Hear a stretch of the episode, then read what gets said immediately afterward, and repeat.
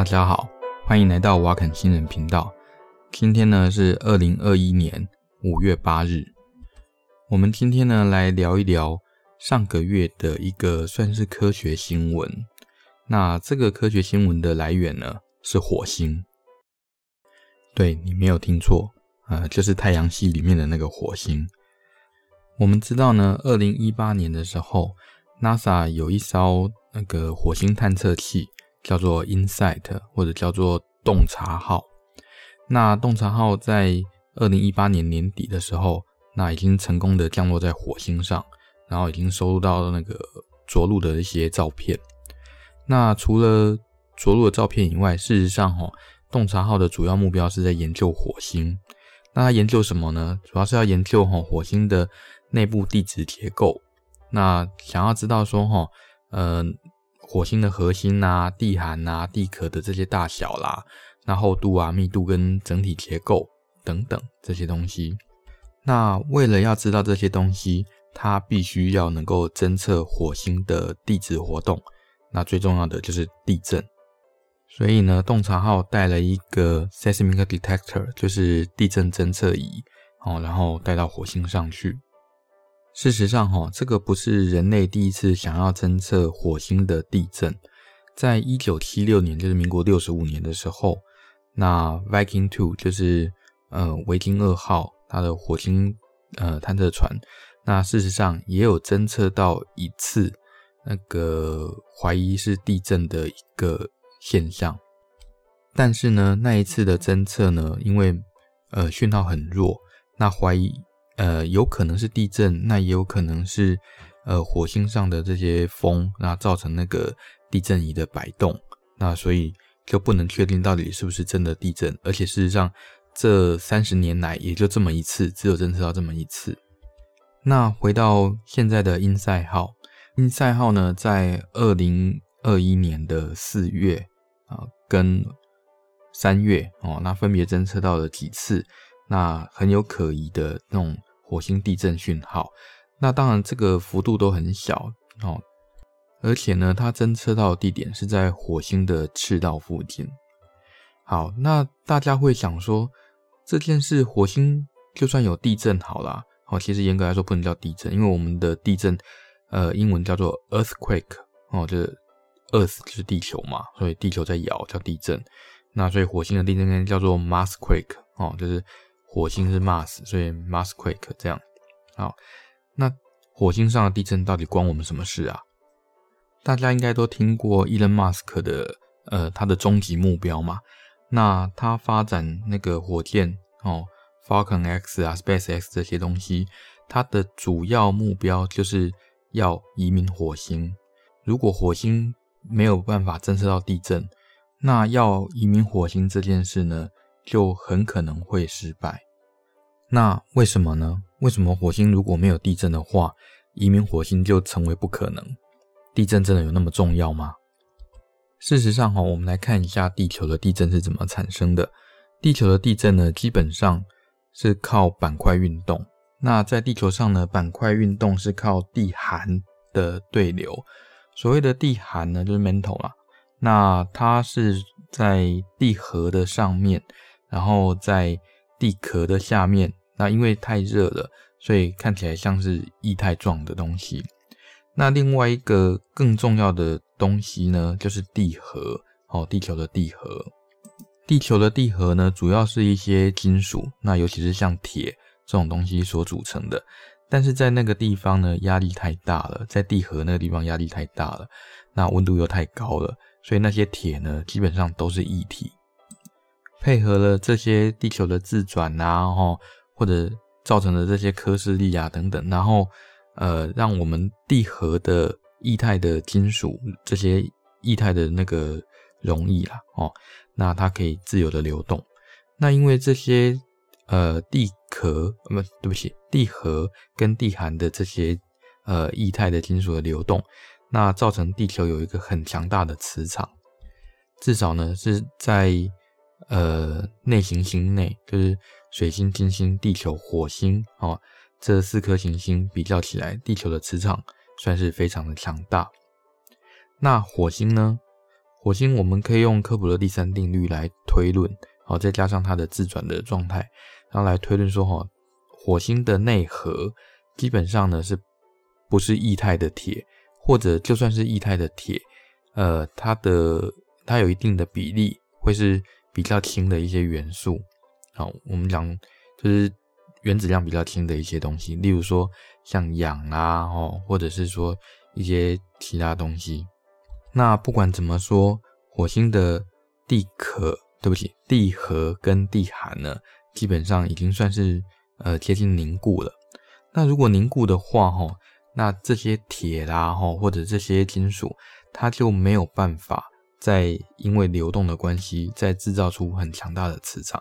这不是说火星没有磁场，而是火星的磁场不够强大。那如果火星的磁场不够强大的话，会发生什么事呢？简单的说，我们在地球上可以看到极光。所谓的极光，它形成的原因就是太阳风。那太阳风它跟地球的磁场碰撞之后，那这些带电的离子会被地球的磁场给赶走，或者说偏移目标。那偏移这个目标以后，它就不会直接跟地球的大气层有一些交互作用。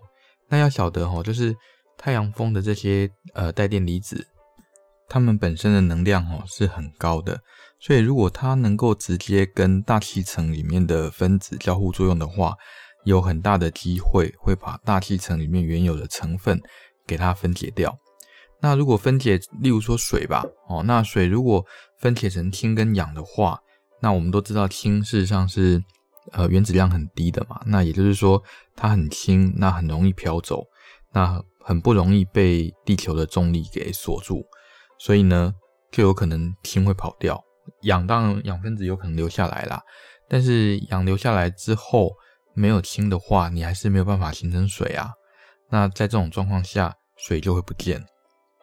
所以呢，早期的火星事实上是有水的。那为什么到后面就变成一个像沙漠一样的行星？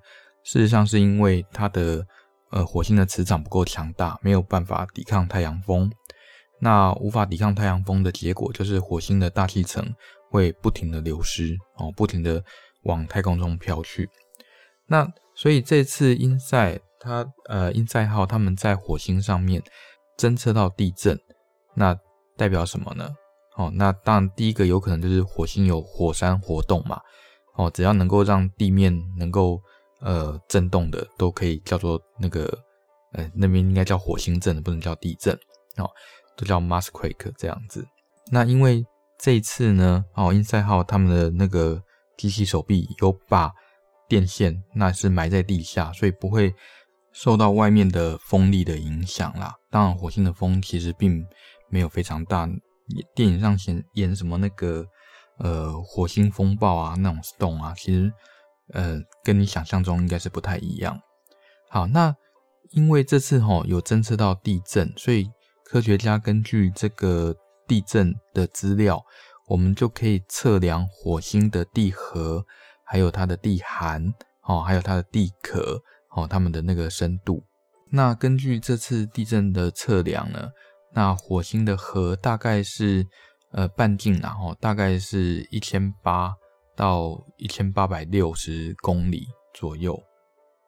这个厚度呢，事实上比当时因为比以前用观察火星移动，然后还有它的公转跟自转的一些状况，那估计出来的要来的大。那也就是说，火星的地核，应该是火星的核啦，那它的密度比我们想象中要来的低，也就是说它除了铁跟硫以外，可能还含了一些其他的比较轻的元素。而且呢，比较重要的是火星的地核好像还是液态的。那这代表什么呢？代表说火星的磁场在适当条件下还是有可能恢复，不能说恢复啊，就是说有可能增强。不过现在讲这个都还太早啦，这个你要移民火星的话，至少你要先对火星的那个内核还有它的地函有一些了解才行啊。然后再来就是这次的地震也让我们观察到，就是说火星的地函基本上都是固体，所以呢，火星大概不太容易有板块运动。那如果火星没有板块运动的话，那这地震怎么来的呢？应该还是以火山活动为主啦。我们知道，火星上比较大的火山就是奥林帕斯山 （Olympus Mountain）。那这个也是太阳系中最高的山，它高于那个基准面大概是21000公尺。那我们的圣母峰高于海平面大概是8800哦，也就是说这个数字上是圣母峰的2倍还要多很多这样。那如果你从 Olympus Mountain 就是奥林帕斯山的山底，那爬到山峰的话，就是山顶的话，那会发现啊，你的气压变化从本来 100% 变成 8%。 那如果从圣母峰的山底那爬到山顶的话，那气压变化大概是从 100% 掉到 33%。 就是说呢， Olympus Mountain 火星上的 Olympus Mountain 它跟地球上的圣母峰比的话，它在大气层中突出的程度是远高于地球的圣母峰。好，这样。那我们来讲一下结论好啦。